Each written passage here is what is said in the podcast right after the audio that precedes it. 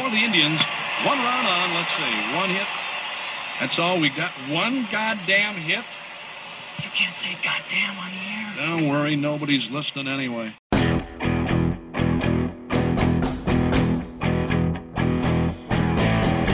From the Gateway Lounge in Sioux Falls, it's Nobody's Listening Anyway.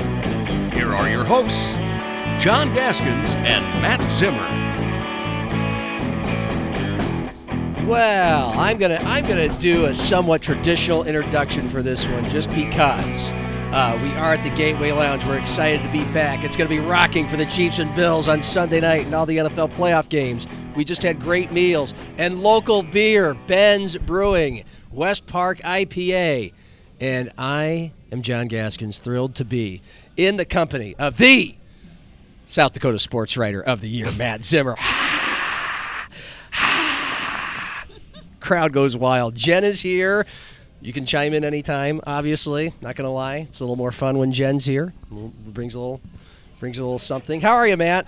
Good to see you. I'm good, John. How are you? Congratulations. How do you, how do you feel about your? Pre- I feel like the dad in your favorite movie, A Christmas Story. It's a prestigious award. You just won a prestigious award. Did I? Did- I don't know. Did you? I guess that's up to you if you think it's prestigious or not. There has not been a leg lamp delivered to our home yet. Thank you. See, that's what I like about her. She fills in the next line I was going to say. Did it, co- did it come in a box that said fragile, or how do you find out about this thing? Uh, I got a phone call Okay. uh, a couple weeks. I've so I've known for a while, and uh, I, I, it's it's nice to have the recognition. I I may go to the banquet. Um, Yeah, isn't it like in North Carolina or something? Yes, it yeah. is. Yeah. yeah. And you get to be there with all the other sportscasters and sports writers of the year. So, Mm-hmm. do, do you know how it's decided, or do I don't think people really care? So, You get nominated, and then there's a few candidates, and let's just say it's not necessarily based on merit, which is why I'm not super excited about having won it. Ha- y- y- do you have to send in work, or do Nope. other? people? So people just nominate you. I guess. Yeah. Okay. You don't nominate yourself. Nope. All right. Well, anyway, somebody thinks highly of you, so guess so. congratulations. Yeah. All right. Well, uh, where, where do you want to go? Do you want to start with? Uh, let's let's let's start with the Jackrabbits. I guess we're we're into the. Why not? Is that okay? Sure. Sure. Why not? We're into it. Uh, we'll talk Vikings. They haven't hired a new head coach yet, so that's still kind of hot. The, the culture issues with the Mike Zimmer era, very interesting to me. Uh, clearly, some guys jumped off the ship and were quite all right with uh, explaining publicly uh, what kind of fell apart in the Mike Zimmer era with the Vikings. But uh, I guess uh, you, let's start with what gained a lot of traction with you recently. Not necessarily the coverage of the uh, these day-to-day, week-to-week lives of the teams, but the mirror scheduling that the Summit League has somewhat, mostly gone back to. Yeah. And uh, people seem to really hate it. There, have you met anybody who actually likes it or can explain the upside of it? No, and to be fair, I, I only had a couple days to turn that story around. If I had had more time, you know, maybe I would have reached out to more people to try and get a better answer, you know, from the league office or something on on the reasoning for it. What I've gathered is that it's partially a COVID thing. I guess like limiting the number of people on a travel. I I don't know, something like that. Yeah. Um, but everyone hates it, uh, and and the people in South Dakota hate it the most because, as we well know, USD and SDSU are the two schools that probably have the most uh, two-way support. You know, men's and women's basketball teams both have uh, big fan bases, and people want to watch both of those teams, and um, the local media would like to be able to cover as many of those games as possible. And and, and as David Herbster mentioned in my story not just the independent media the in-house media. You know it can be difficult for schools to find a way to stream both games Yeah. or get both games on the radio. You know you have to have two separate crews to be in two different places. And so it just creates a a lot of hassle and makes it hard for people to follow both games and and uh, whatever potential benefit there is, and no one can really come up with one. Um, I, I don't see how it outweighs. I mean, Aaron Johnston, I thought, said it pretty pretty succinctly in my story. Just why are we competing against ourselves when we're already competing with you know other teams, other schools, other opportunities for people to spend their time and money. Right, and uh, by now I think uh, most people listening know what we're talking about here. That uh, yeah, just the, the teams are playing sometimes at the same time Tonight, they're doing it tonight. Yeah, Yeah. where the the SDSU men, uh, the night that we taped this on a Thursday, they're at St. Thomas. Women are hosting St. Thomas. There you go. At the exact same time. And this happens on the weekends as well, which is especially perplexing. And uh, and it's not like, Okay, I, I've always wondered, and you probably have a better feel for this. For schools like SDSU and now USD, obviously, uh, joining the fray, that have great women's teams that have really good support and their own their own fan bases, and most fans just like both. Uh, it's not necessarily that I don't know if Aaron Johnston or Dawn Plitzuweit loves the idea of having every game, be- uh, every Saturday game be a doubleheader, um, or that they don't want every now and then for their team to take center stage Right. and be the only. They don't want to do what the NSIC does and just play on Fridays and Saturdays and have all double headers. Right. Nobody really wants that. And even the NSIC, I think, is running into a little bit of a, you know, geez, this gets to be asking a lot of your fans to devote every weekend to four basketball games. Um, but I think, you know, right. David, Back-to-back days. Yeah, but David Herbster gave a good example. You know, why not have the men play Thursday? Men play Thursday, Saturday, and the women play Saturday, Monday. And then on that Saturday, when they're both playing, if you want, you can do a doubleheader. And if you don't want, you don't have to. Do you think uh, when the Jacks play the Yotes, it's best done as a doubleheader, either place? Uh, I mean, selfishly, from a fans and media standpoint, yes, but I understand why they don't do that. Those are their hottest tickets. Yeah. You have to split it up into two gates because it makes you the most money. And I think everyone begrudgingly sort of understands, especially in a post pandemic world where colleges everywhere are, you know, need cash. You know, I, I think people kind of understand, all right, this is something that we'd like to have, but we get why we're not getting it. Yeah. Um, but playing them both at the same time or the same day, that's another thing entirely. Yeah. How, how do how do the women's coaches? I guess you would know Aaron Johnston. That's your beat at SDSU. Uh, feel about it? Do, do, they, do they feel like being the undercard when it's a doubleheader? No, Aaron specifically said, I have no concerns on that. Doesn't Yeah. bother me. Yeah. Now, he's a man. Maybe it makes it different. I did not get a chance to ask Dawn Plitzuweit that question. Um, I know the NSIC this year has flip flopped some of their doubleheaders to combat that concern, have the men play first and the women play second. Uh, but most people kind of say, like, you know, if you've been around here, if you've seen how we've been doing it here for the last 40 years, you get it. You know, people who say, "Oh my God, you're making the women's game into a JV game. This is sexist."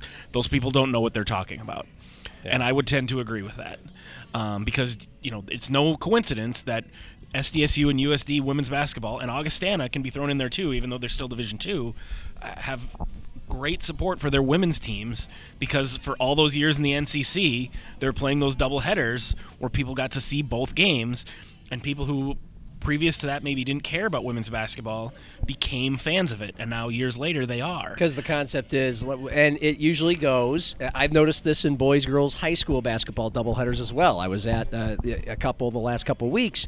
Is people start kind of filing in second half of the girls game. Oh, mm-hmm. the girls are playing. It's right before the, uh, the mm-hmm. boys game, men's game. Let's go. May as well go check them out anyway. Mm-hmm. Plus, we got to get a good seat because there's already a crowd there. We want to get a good seat and. So I'm, and uh, generally, I, it seems to be what happens. And then sometimes, like if the men's game is a blowout at halftime, people start leaving. Um, I, what to your to your knowledge, I know you're mostly covering the Jacks. You and I read a, an Augie USF game. I think that and that was a doubleheader back in December. Men played first. How's this experiment going with the men playing first? And the- Uh, I asked Josh Morton, Augie's athletic director, for that story, and he was like, "Eh, I don't know. Doesn't sound like it's. Doesn't sound like anyone likes it. I think it probably is." Uh, leading to lesser attended women's games. Yeah. But I don't think Backfire. It hasn't. I wouldn't. Say, I would. I think that's a little strong. Okay. Doesn't sound like you know the place is clearing out when the men's game gets over. Um, but I do think you know un- un- unless you have an example where the women's team is just on that particular year the much better team, then maybe that changes the dynamic. But in most cases, the men's game is going to be the bigger draw. That's just the way it is.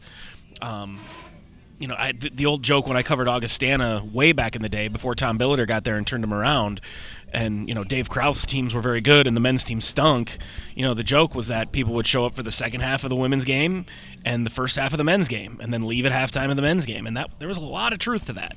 Uh, but then after a while, when they both became good, you know, the place was full for both games. yeah. And uh, I think it's. I was mildly surprised to hear Justin Sell, SDSU's athletic director, come right out and say on the record, like, we would prefer double headers. And the only reason I say that is it, it makes sense. I get why he's saying it. The only reason it surprised me a little bit was when SDSU first went Division One. I think there was a lot of well, we have to be better than everyone now. Uh, there was a little bit of haughtiness to it, and it's like we're leaving Division Two behind, and they wanted to make sure everyone knew that we're moving on to bigger and better things, and that felt like part of it. Like, oh, we don't do double headers anymore. That's Division Two stuff. You know, there was almost this sort of like. Are you kidding? Double headers. We're in Division One now, you know, and I think there was a little bit of that, and I think maybe even you know, Well, you don't see it much in Division One, the high levels. Right, absolutely, right, right. And Not even, even and I- I, would even say that that um, when Terry was our beat writer, you know, he kind of pushed that narrative that we have to leave Division Two behind. It's Division One now. This is big time. Well, okay, fine, but I think after a while, it you can't come to look around and go, well, one thing, mirror scheduling is terrible, and some of the other ways you're doing it aren't necessarily great. And like I said, I don't think anyone wants to go to Friday, Saturday doubleheaders and playing, you know, four games in a weekend because that's just asking an awful lot of your your hardcore fan base. Yeah. that's taking up an entire weekend. Yeah. Um, but I think everyone has started to see the value in in having fairly regular weekend doubleheaders and giving your fans a chance, especially a, a team. I should. I was going to say a team in Brookings, but when you think about it, anywhere in the Summit League, because outside of St. Thomas and Denver, these are all schools in small towns. So you know, the best way you're going to get people, that you have, basically you have to drive to get there. Brookings and Vermilion depend on people driving from Sioux Falls. Yeah. Um, you know, or or, or other surrounding communities. Yeah. They're a lot more likely to do Madison, that. Huron. Yeah. if- Yeah, if Watertown. On, on a Saturday, if they can go, you know, get more bang for their buck, get two games, Yeah. you know, and, and kind of as Justin said in my story, make a, a trip out of it. You know, you go to Cubby's afterwards, maybe even get a hotel room and spend the night and go back the next day. You know, like there's a lot of value in that, and and I I commend uh, Justin Sell and David Herbster and whoever else, Aaron- Aaron Johnston, for continuing to say like, yeah, I know this was a thing we did in Division Two, but it worked, and we would like to continue doing it on some level. And Justin would like it that he specify women's, men, women's first, then men's. I don't think anyone cares about that. Yeah. I really All right. don't. All right. I think you could do it either way. Well, it's interesting because on the uh, on Saturday afternoons, if it's two and four o'clock, three and five o'clock, somewhere in that neighborhood, I agree. That, you know, it's a Friday night or a Saturday night, especially a, a fri- Friday night. We were there, I believe, on a Thursday. It was a Friday night for Augustana USF. It was Thursday or Friday, whatever. It was you know like a 5:30, 7:30 thing. The women were, uh, or sorry, the men were first because they're doing all men's games first now. And uh, well, think about that. I mean, a lot of people, uh, some people get off of work by 5 Mm-hmm. but some people don't, and some people want to go home and eat, home and change. Mm-hmm. It's it, five thirty on a weeknight, even a Friday night. It's kind of a little early to ask Yes, for people to go yes. to a game, and uh, And Justin and David talked about that. that Yeah. That's probably why it had to be. I think everyone is saying just a Saturday or or Sunday if Yeah. you're going to play on a Sunday that it's a weekend thing. Doing Yeah. weeknight doubleheaders even on a Friday, asking a little much And- for the reason you just said. and again, it's like, well, that, but that'll get more people to the women's game because it starts at seven thirty. maybe, We're all right. maybe. Like, eh, you know, but also we didn't feel it. I've I've said so many times over the years that doubleheaders built this women's basketball audience in South Dakota and to Yeah. a lesser extent North Dakota, and it did. Is that your opinion, or do you feel? Do No, other I, people I think that's absolutely yeah. factually Yeah. true. I mean, it's my opinion, but I, I, No, I it makes sense. pretty well. But I would say, and Josh Morton brought this up, and I don't think he's wrong. Is like that was a different time. You know, to think that in the year 2020 we're going to suddenly get people to fall in love with women's basketball by playing double headers, I don't know about that. I mean, there's certainly there's some exposure. It will it will help if if you do that, but those double headers. We've tried the double headers in the Summit League to some degree. You know, Western Illinois and some of those other schools were doing them. It didn't make a, a huge difference in their attendance.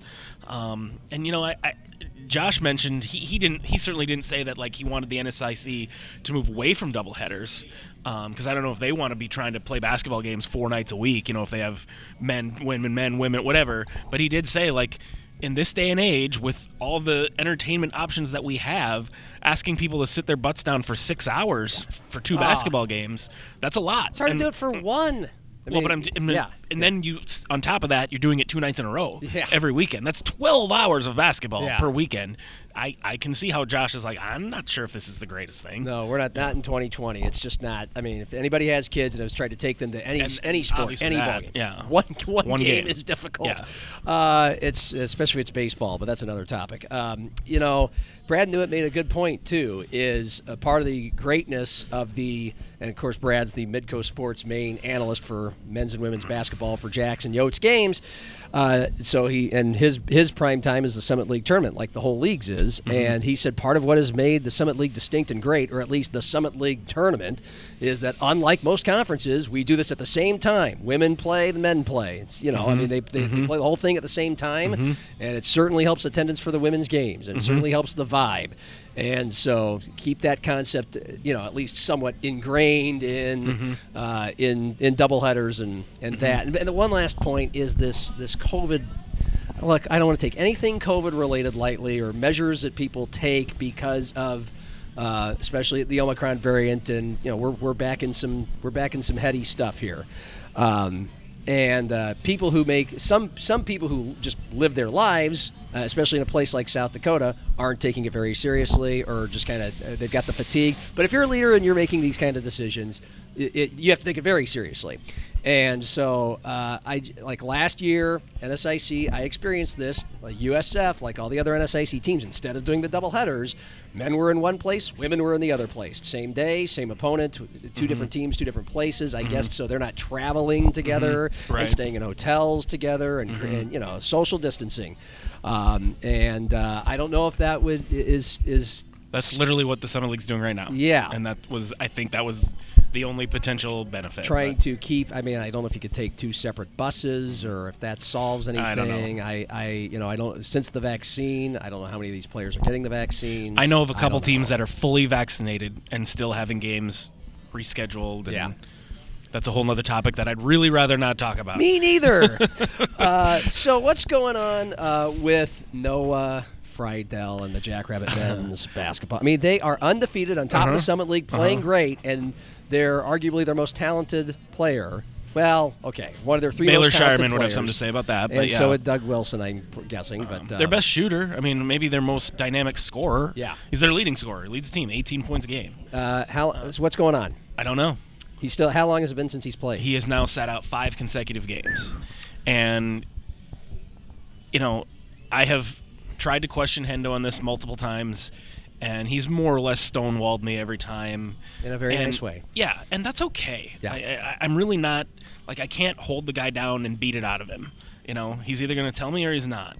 And he's decided he's not. I've heard things, and I'll even say what I've heard. I've heard that Noah was being a prick in practice, and everyone just kind of decided they were sick of him, and he essentially got benched because he hasn't been officially suspended because he's still sitting on the sideline in his uniform. It's not like he's in street clothes or not allowed to come to the game. And so he still wants to be on the team. I- yeah, I guess. And uh, you know, Hendo just keeps saying things like, "We just want what's best for Noah, and we want to see growth and whatever." I mean, it, it's it's a word salad of bullshit most of the time because he doesn't want to tell us, you know. But he also he also is, has the decency to not want to be a dick and just tell me to piss off and stop asking about it. Uh, it's weird for me because this is probably, and I mean this, this is maybe the most polarizing thing that I've dealt with since I've been covering SDSU. And what I mean by that is almost everyone who is invested in it is mad about it. And half of them, half of them are mad because they're like, "Why do you keep asking about Noah Freidel? It's nobody's business. Leave him alone." And then the other half of people are going, "You need to fucking find out what's happening with Noah Freidel." Yeah, you're a Like- reporter. Well, and I'm not talking about me. Like, it, it- like just in general. Like, we have a right to know. Oh. Hendo has to tell us. You know, we're we're ticket buyers. We're you know boosters. We have a right to know why you're not playing your leading score. And then the other half of people are like, "How dare you invade this poor child's privacy?" You know, like as if he's a kindergartner and not a Division One scholarship athlete. Um, so it's I certainly have some Noah Freidel fatigue, if you can't tell. Yeah. Um, and I, basically stopped asking Hendo about it because what's the point? You know, I, I asked him the night ha- the first night he didn't play. He danced around it. I waited a couple games, asked him again, and that t- that time I was much more pointed. I asked him like three or four questions. I kept following up, trying to get something out of him, and it was pretty apparent that I annoyed him. He was like, "Stop asking me these questions." I was like, "Well, you're not," you know. And eventually, it's like, "All right, you know, that's that's as much as I'm going to get." Um, the thing is, it, at this point, five games is a long benching, Yeah. suspension, whatever. If you if whatever you did is enough for your coach to sit you for five games, then that's enough for him to kick you off the team. Because most suspensions, disciplinary things, are usually a game or two. Yeah. This has been five games now. So I'm kind of of the opinion either play him or cut him. You know, either put him back in the lineup, give him his second chance, or tell him you're done. Uh, now I, that is not a unique opinion. You know, I've heard that from because every every game tonight, even though the men are on the road and I'll be at Frost, seven o'clock, I'll have ten texts from Jack's fans or friends like, "Is Noah playing? Is Noah playing? Is Noah playing?" And when I tell them no, he's not, then their next reply is, "Why don't they just cut him? You know, either play him or cut him. What's the deal? Why are they doing this?" And I don't know. Um, there's a lot of things you could speculate on. I mean, some people have speculated that he essentially has been kicked off the team, that they're just not making it official. I don't know what the benefit of that would be, like to make it easier for him to transfer somewhere else or something. Uh, that maybe, I mean, the other day they there was an, a, a whole thing on social media. Jalen Gentry was given a scholarship, and they did the whole, you know, announcement like, "Congratulations, got a scholarship!" And the team all mobbed him and everything. Like, I mean, I haven't been keeping track of exactly where the Jack scholarships have gone, but did that mean maybe they pulled one from someone else? Yeah, uh, I don't know. I mean, yeah. it's possible. Um, are they just going to sit him till the Summit League tournament and then flip the switch and bring him back in? Because this would be the third NCAA, or excuse me, third Summit League tournament in a row, if Noah didn't play, that they would go into the tournament without one of their best players. Two years ago, Doug Wilson hurt his foot right before the tournament. Yeah. They got beat. Last year, Noah was out because he was dealing with his mental issues so they didn't have him. Now this year, that you're facing the potential again. Be nice to see what this team could do at full strength. Yeah. Uh, but having said that, you just said yourself, they're six and zero, and you know Zeke Mayo, the freshman guard, is playing out of his mind. Uh, Charlie Easley, the transfer from Nebraska, Matt Mims, uh, short backup point guard who was kind of an afterthought at times, is playing really well off the bench. I don't know how great of a defender Noah Freidel has ever been. I'm not enough of a basketball expert to really know that. Um, I will say, how do you, if let's say tonight, Hendo goes to Freidel and says, "All right, your punishment's over. You're back in the rotation." How do you work him back in? they don't really need him right now. I mean, they're kicking ass on both ends of the court, especially on offense. If Noah isn't a great defensive player, does he almost make them worse? You know, because offensively they're sure not hurting. Do you put him back in? And, and I, I, I just don't know. And so I don't want to say like people who are more in the know about this than me, which is to say, people who have a direct line to the Freidel family or Hendo or somebody, keep telling me he's handling it the right way. Just trust him. He's handling it. All right, Okay. fine. All right. fair enough. Trust the process. Fair enough. Fair yeah. enough. But what's the end game here? Yeah. And also, at what point is Hendo in danger of kind of backing himself into a corner a little bit? It's like you got to do something. Are you just going to let this guy sit the whole year? Because also, if I'm Noah and I realize he did some shit last year that got him in trouble and has affected his reputation, um, but I wouldn't blame Noah at this point if he said "fuck this" Yeah. and left. I mean, I realize he he's not as in demand as he normally would be because of some of the off-court baggage. He punched Anamude last year. Whatever's going on Well, now. he's going to be less in demand the less he plays. I well, mean, I mean, but somebody will take a what I'm saying on is him what I'm if- saying though is yeah. that maybe maybe the thought is if he quits and walks away, then that's like another strike Of against him. Yeah. But I don't know. I, to me, it's not. It's like I want to play basketball, dude. Yeah. I only have so much time to play basketball in my life, and you're taking it away from me. Well, now, obviously, he he did something to prompt that. It's not like they're picking on him to be dicks. But I'm just saying, if I'm Noah Freidel, at some point, I'm like, come on, either play me or boot me, so I can go find somewhere else to play. Yeah, I think it's it's all it's. I don't think it's even modern. I think it's been going on for a while. Pro sports, even now college sports, with more literal free agency in college sports. Mm-hmm. Uh, it depends on how fucking good you are and the beauty in the eye of the beholder. If there's somebody out there who covets your talent.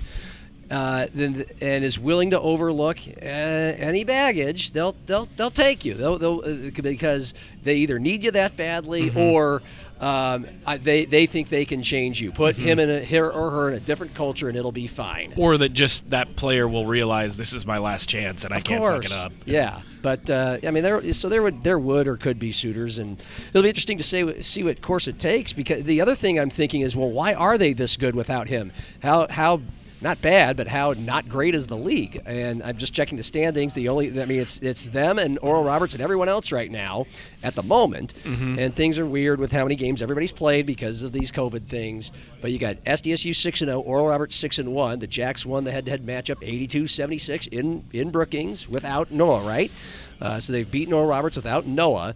Um, at USD's down with a lot of issues and injuries. NDSU, you could tell me how good they are. Jacks have already beaten them, but it kind of feels like I'm not going to say you don't need Noah Freidel. Yeah, it, it but I appears you don't need saying. him now. But I don't know three days in a row at the Summit League tournament, as you've mentioned, uh, the Jacks have kind of uh, haven't been at full strength and have been getting knocked out the last couple Yeah. times. So. It's been a while since they've been to the tournament. Yeah, so I don't know if uh, you know, if, and and what it what it will be and what it will look like, but it, it's obviously allowed Baylor Scheierman to shine. I mean, how Jacks fans who are listening know this, so I sound like an idiot asking this, but like, how good is he? I mean, it's, every time I'm looking, he's. Uh, He's, he's he's blasting his stats into the atmosphere. Yeah. And I did see the USD game a bit, and just like, gosh, this guy can't miss. He just um, I'm Wow. working on a feature story about him right now that will be in Sunday's paper.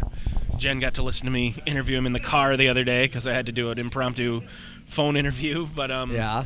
yeah, I mean, it was after the last couple of games. He at one point made 10 three pointers in a row across That's- three games. Yeah.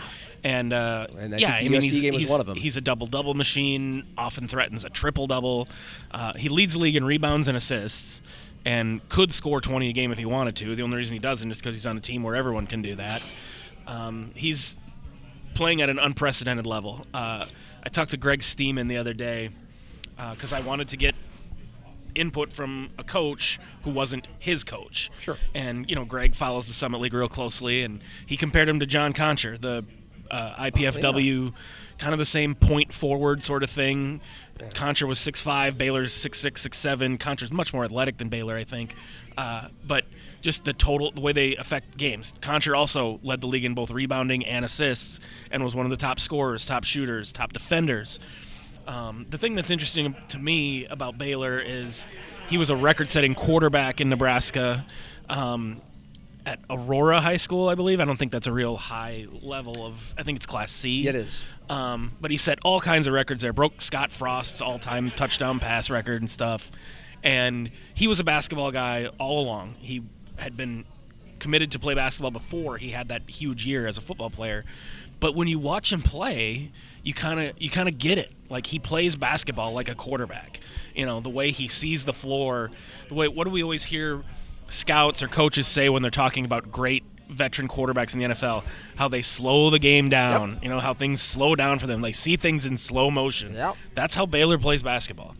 And then you throw on top of it that he's a 50 50 80 guy as a shooter. I mean, it's just, you know, I mean, he's just playing at a level that, you know, Mike Daum, Max Abmas, John Konchar, Nate Wolters. There's a very short list of guys who have played at this level in this league. Well, and here's my much less uh, smaller sample size of seeing him, and another uh, kind of cliche and buzzword that seems to hold true. He looks and feels like a gamer. A game, like he just always he loves playing. He's not nervous. Yeah. Um, Yeah. I, you know, and, that, and sometimes ga- people get called gamers because there might be some connotation there, like they're, they're not great practicers. But but no, I mean I just Or grinders or something, yeah. but no, I mean he really just is like he. It just uh, this is nothing. It, it, I'm not saying it's, it, he makes it look easy. Yeah. yeah. That's and uh, he makes it look like it's easy for him. Yeah, Uh, and he's not too impressed with himself. And it's funny, Jen commented on this after she listened to me interview him. I was asking him about his football playing career and if he had ever wavered on maybe wanting to try playing football in college and and he was like no I was kind of a basketball guy all along Okay. and I said well remember a couple of years ago when Jabari Gibbs got hurt for the Jacks uh, they were kind of in flux there at the quarterback situation for a while. Uh, Cannon Nelson, a walk-on, ended up having to start a couple games. Didn't go very well. They ended up, you know, Matt Connors played a little bit. Uh, Carson Hunter played a little bit. They needed a quarterback.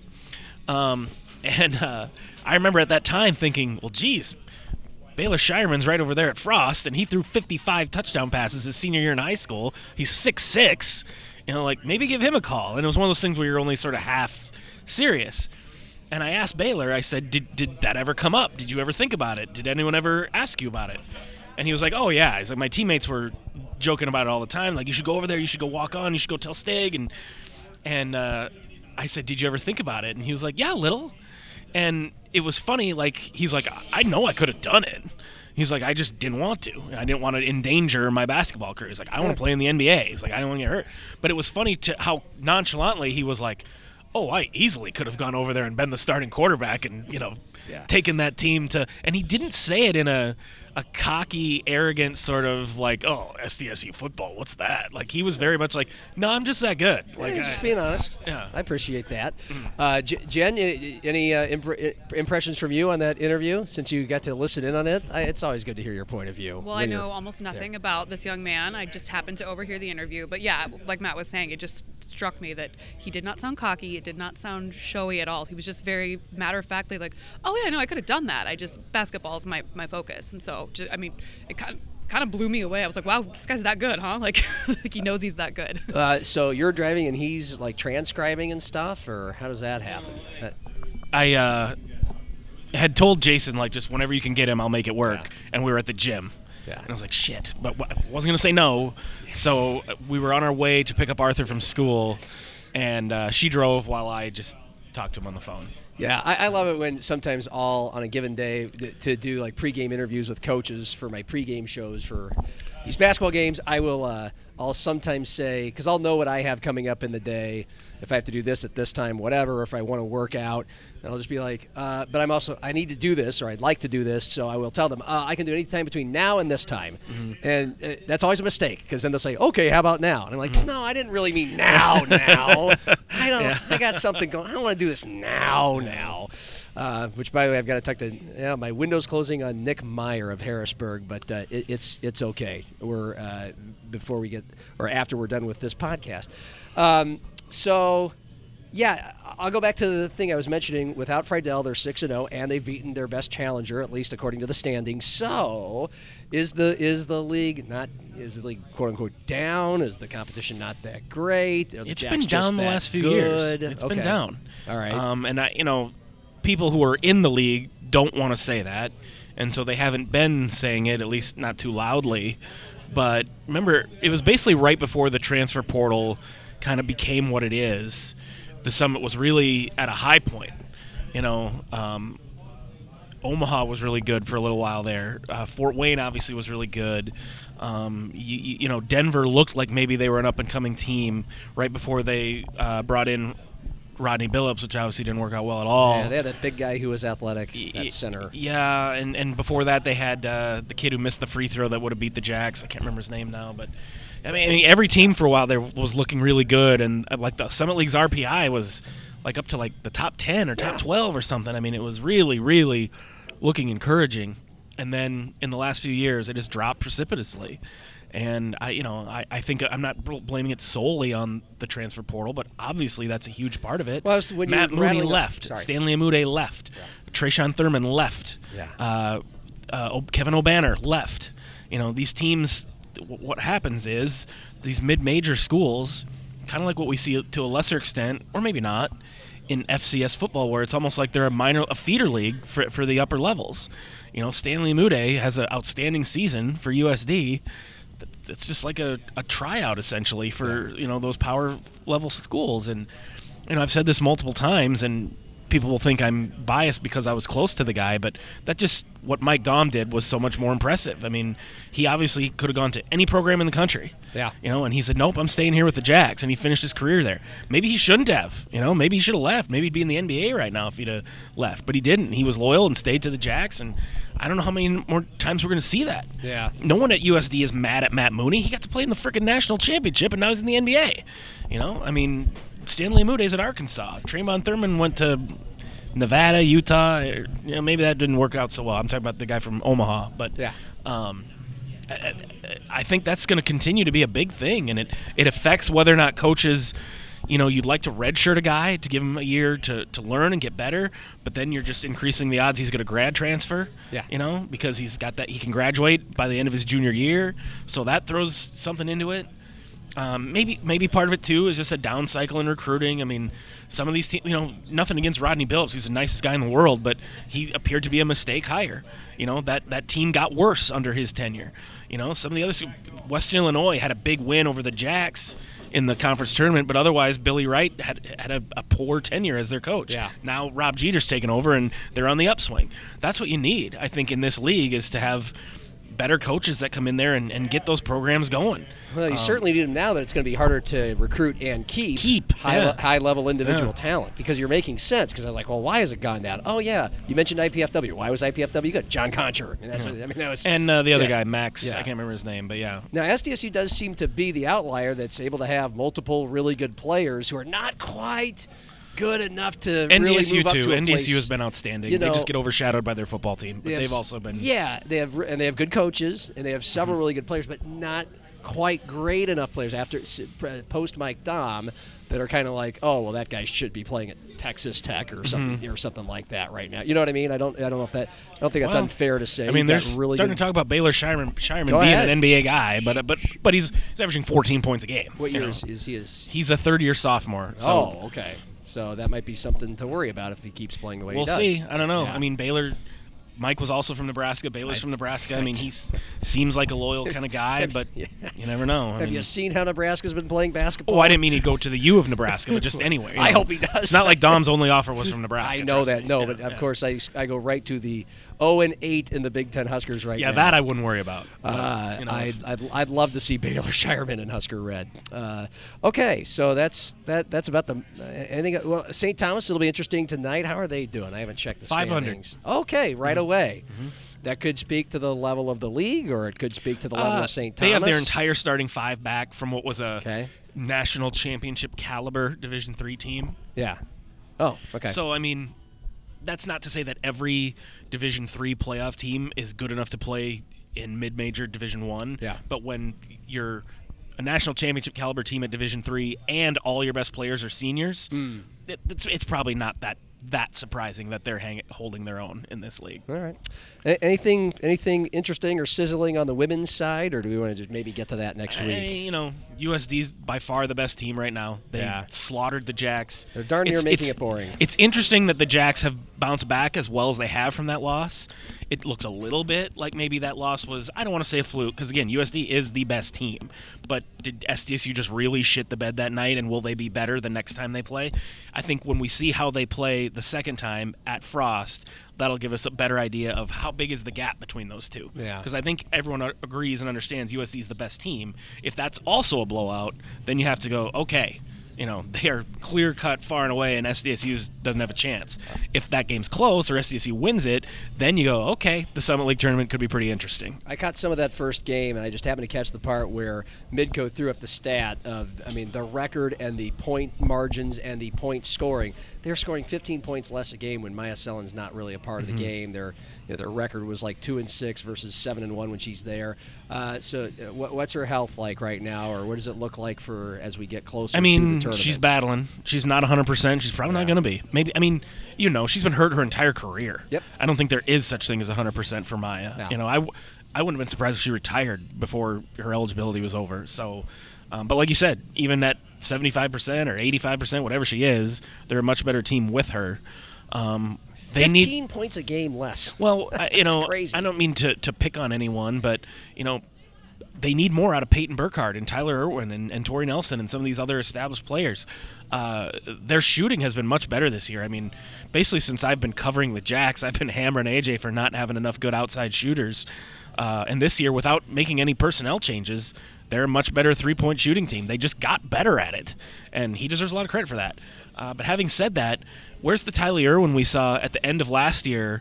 Remember, Myah gets hurt, and everyone's like, well, their season's over. And then Tylee Irwin just took over games, you know, and, and was averaging 20 points down down the stretch. Then she had a terrible game in the Summit League tournament, which which happens, you know, they, they focused their attention on her, and she just didn't have a good game.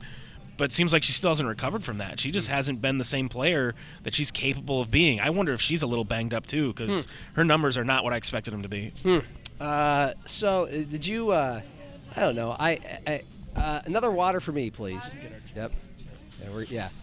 As always, awesome service here at the Gateway Lounge. We got playoff football coming up on uh, this weekend, Saturday and Sunday, double headers both days. Uh, great place to go. When they get into a great sports bar environment for all that, they always have specials. They've got. I love that they have Ben's Brewing on tap right now. Ben's Brewing. Uh, out of Yankton, awesome place to go if you ever visit Yankton, and uh, it's cool that Jackson has it on tap. I hope he keeps it there. Um, the uh, the Vikings. I don't know how compelled you are by the unveiling that Mike Zimmer was kind of getting a little tyrannical, Not and much, really. I at least thought you'd appreciate or find interesting the journalism because wow, did they get some guys off the record? Ben Goessling, the Star Trib writer. Uh, it was almost all anonymous, but it was players. I mean, it was. I don't. I'm not doubting that he's. You know that it's all real. Eric Kendricks was willing to basically say we need, uh, uh, uh, publicly, and yeah, we need. We need. You know, we need a coach that gives the players just a just a little bit of a say in how things are done. But uh, I know you're probably not surprised. That seems like that doesn't seem to be a surprising or shocking revelation. It's that- always the case at the end of a coach's tenure when everyone knows it's it's that it's over. yeah. Um, I respect Eric Kendricks for putting his name on it. Yeah, you know. I do too. I, Um, oh, by the way, I, the quote: "I don't think a fear-based organization is the way to go." Right. Wow. That's that's a statement. Wow. Yeah. And I thought he was one of Zimmer's guys. I mean, it, two things can be true. I mean, it, it it could be that he was one of his guys, and just by the end, he was like, "All right, it's time. You're not. Yeah. This isn't working anymore." Yeah. Um, I did. I actually think a lot of that stuff. He's gone. Where was this reporting when the season was like? You're kind of kicking dirt on his grave at some point a little Sure. bit. Like I, I didn't have much of an appetite for that. I didn't read any of it. I saw what Kendrick said, and like I said, I was like, well, at least he put his name on it. The, the rest of it, I don't care. He's gone. He's not the coach anymore. But it does, uh, sure, I get that. Uh, it does make you wonder. Okay, well, is it, does does that give us any hints? And you know, a, a lot of this, by the way, was about the the relationship or lack thereof of Mike Zimmer and Rick Spielman. Like they just stopped talking for the last five or six months. Like once the season started, they just that's not healthy. Right. Uh, but was it surprising? Not especially. Not at all. Yeah, no, I yeah. mean, and, and Mike every now and then would have these little. Uh, he would he would take the opportunity every now and then uh, to, if you read between the lines or were smart enough, uh, what he was saying or not saying, to uh, kind of yeah kick kick kick dirt on Spielman. I thought the way he completely shit on Kellen Mond oh, that Yeah. when the week Cousins was out for COVID, I felt bad for Kellen Mond. Yeah. That felt like he was using Kellen Mond to tell Rick Spielman, "Fuck you." Like Yeah. I'm not going to play Yep, this guy. Absolutely. Yeah. Well, yeah, there, there are a few middle fingers you could sense that the last couple weeks and that last game. Because I don't care Uh, how bad Kellen Mond is or was, and it looks like he's pretty bad. Yeah. There was no reason to start Sean Mannion in that game. No. That was stupid. No, there wasn't. You got to see what the kid has. Um, so, but it could be a tell. I don't. I don't care about the GM hiring, which I know is important. You should care if you're a Vikings fan. But I just I'm not qualified to to vet uh, GM. Candidates. They interviewed a woman for it. I think that's very interesting. Uh, I kind of want him to hire her. well, sure, I do too. No, not from like a socially progressive standpoint. I just kind of feel like the Vikings franchise is so fucked. Maybe the only thing that can fix them is a woman. Jen, any thoughts about that? we have. She wasn't Jen's a listening. woman. was. Uh, yeah, yeah. Do, do you think that's true that a woman? It's interesting because she would- that would be the first female GM. There has been like female executives, like Amy Trask with the Raiders. I think they years said the ago. Eagles, which is odd. She's from the Eagles. Yeah. Had had like an interim GM that was a, a woman And at one course- point, but And of course, most people are just assuming this is kind of a token thing. They want to be able to brag and say they're the first yeah, interview. I don't know. I Uh, mean, but do- I, I like the idea of a woman executive more than a woman coach, and I'm not opposed to a woman's coach. It's just going to be harder for a woman's coach uh, to to do that job because you're talking about actual playing, you know, and telling players how to play the game. That can be a tougher sell Mm. because have you? And there is women's football. You know, Jen Welter, who played in the Storms League briefly, and then Yeah. was the first women's coach for the Atlanta Falcons. I mean, she has some credibility there. She played you know, tackle football has that sort of thing.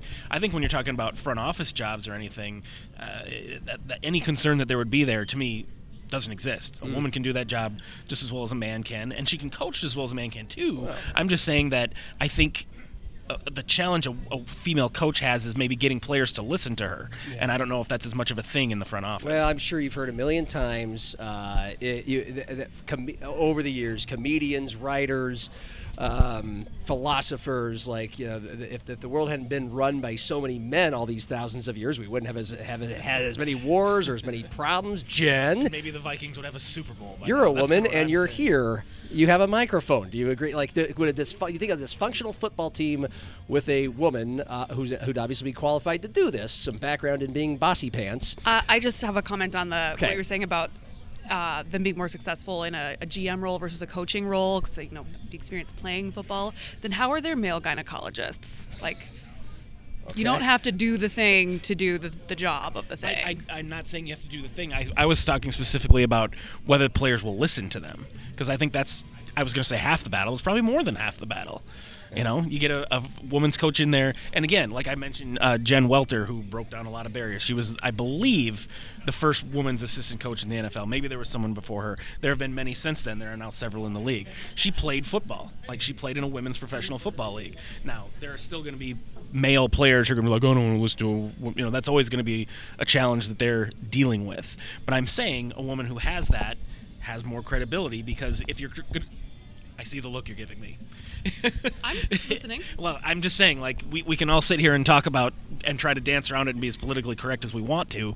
But if you think that uh, men's professional football players are not going to treat potentially a women's coach different than a men's coach, I think we're I don't think Oh, we're being course honest with ourselves I about that. I've That's all I'm saying. worked in a male-dominated field. That's Right. absolutely a thing, of course. But But, when the it- fact that it is an additional obstacle they have to overcome. I'm just saying nobody ever discourages male pre-med students from going into gynecology or obstetrics Right. because they don't have the same equipment. So the, the, the question I'll ask you is: Could a a football team full of machismo men who also feel like their voices aren't being heard lately by the leadership, the coach and the GM?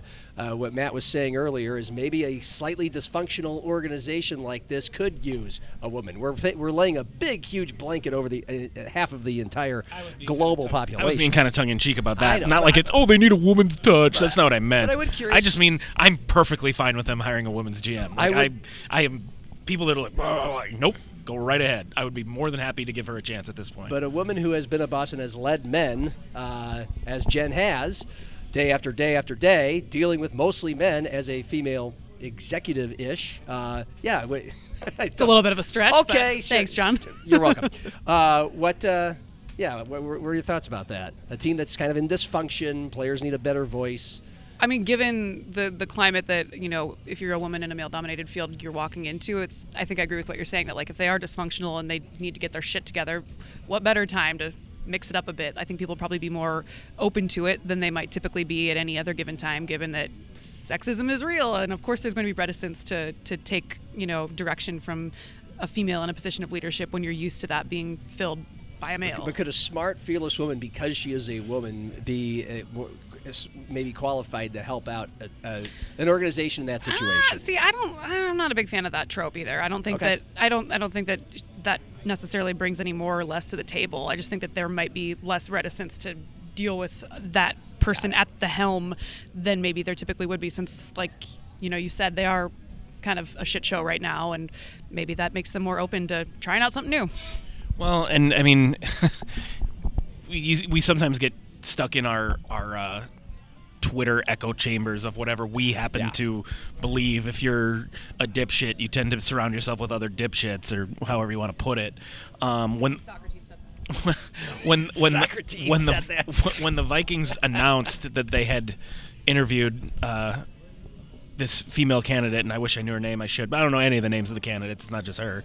Um, I was, and maybe this shows how naive I am, and that's what I was referring to of being in our, our echo chambers. I was stunned by how many awful sexist comments there were about it. Oh, like I- really? not that I thought we were like past that, Yeah. but I kind of thought like, okay, we're not going to just straight out come out and say a woman can't do that job. But it was Right, quiet part out loud. yeah, but it was like holy shit. Like it was just one after another after another. Like you've got to be fucking kidding me. No way, this can't happen. She can't do it. What? Blah, blah, blah, blah, blah. Um, so that's and that's that's sort of what I'm getting at. Like I think maybe. You know, we hear so much. The NFL is trying so hard, and the NFL media is trying so hard to push it into a more socially progressive area, and that's great. But I think we're sometimes we get so caught up in in that and not realizing just how far they still have to go. We're a long ways away from that. Um, I'll be kind of surprised if the Vikings do hire this woman for the job. Right. And I'm sure they will tell you when they don't that it's because, oh, she was great. We loved her. We just like this other guy better. Um, but I won't believe them if they don't acknowledge that part of the reason was, well, we're probably not quite ready to let a woman do this job yet. They won't say that. Of course not. But I think that's probably what it'll be. And when you see stuff like that, it's hard to blame them necessarily because, again, is like Mike Zimmer treated Rick Spielman the way he did. How's he going to treat, you know, oh. a 37-year-old woman telling him, "Yeah, no, Mike, I'm not drafting you a cornerback. I'm trading Kirk for for Kirk Cousins." Yeah. Well, fortunately, we don't have to. Well, yeah, I guess Vikings fans won't have to worry about what Mike Zimmer would do in those situations. It does uh, it, it does make me wonder again the way Zimmer operated. If now we're really looking at somebody much younger and somebody with more of a personality that is more acquiescent to being a quote unquote player's coach as something they're looking for. Because uh, you hear it a lot, and it does happen a lot that you hire the opposite, right? Oh, we've had a defensive guy for a while. Now let's hire an offensive guy, uh, which I don't think is that bad of an idea in the NFL. But you know, Mike Tomlin's a defensive guy. He's a great head coach. Uh, um, and I'd love, boy, I'd love it if Mike Tomlin were the Vikings coach. I think Vikings fans should and would too. Uh, but, uh, but yeah, it's also personality-wise. Do we maybe maybe we look at the opposite for what that locker room needs? At the same time, that locker room could be a changing. I think there could be a lot of Zimmer guys and older guys who are carrying some price tags with them that are uh, quite heavy anyway. I mean, we could have a different looking uh, Yeah. Vikings roster next year anyway. So. I'd be okay with them blowing it up. Yeah. All right. Uh, Matt, thank you. Jen, thank you. Appreciate it as always. Okay. Why are you laughing? That was a terrible outro. Fuck you. Guys need another round of drinks? Yes.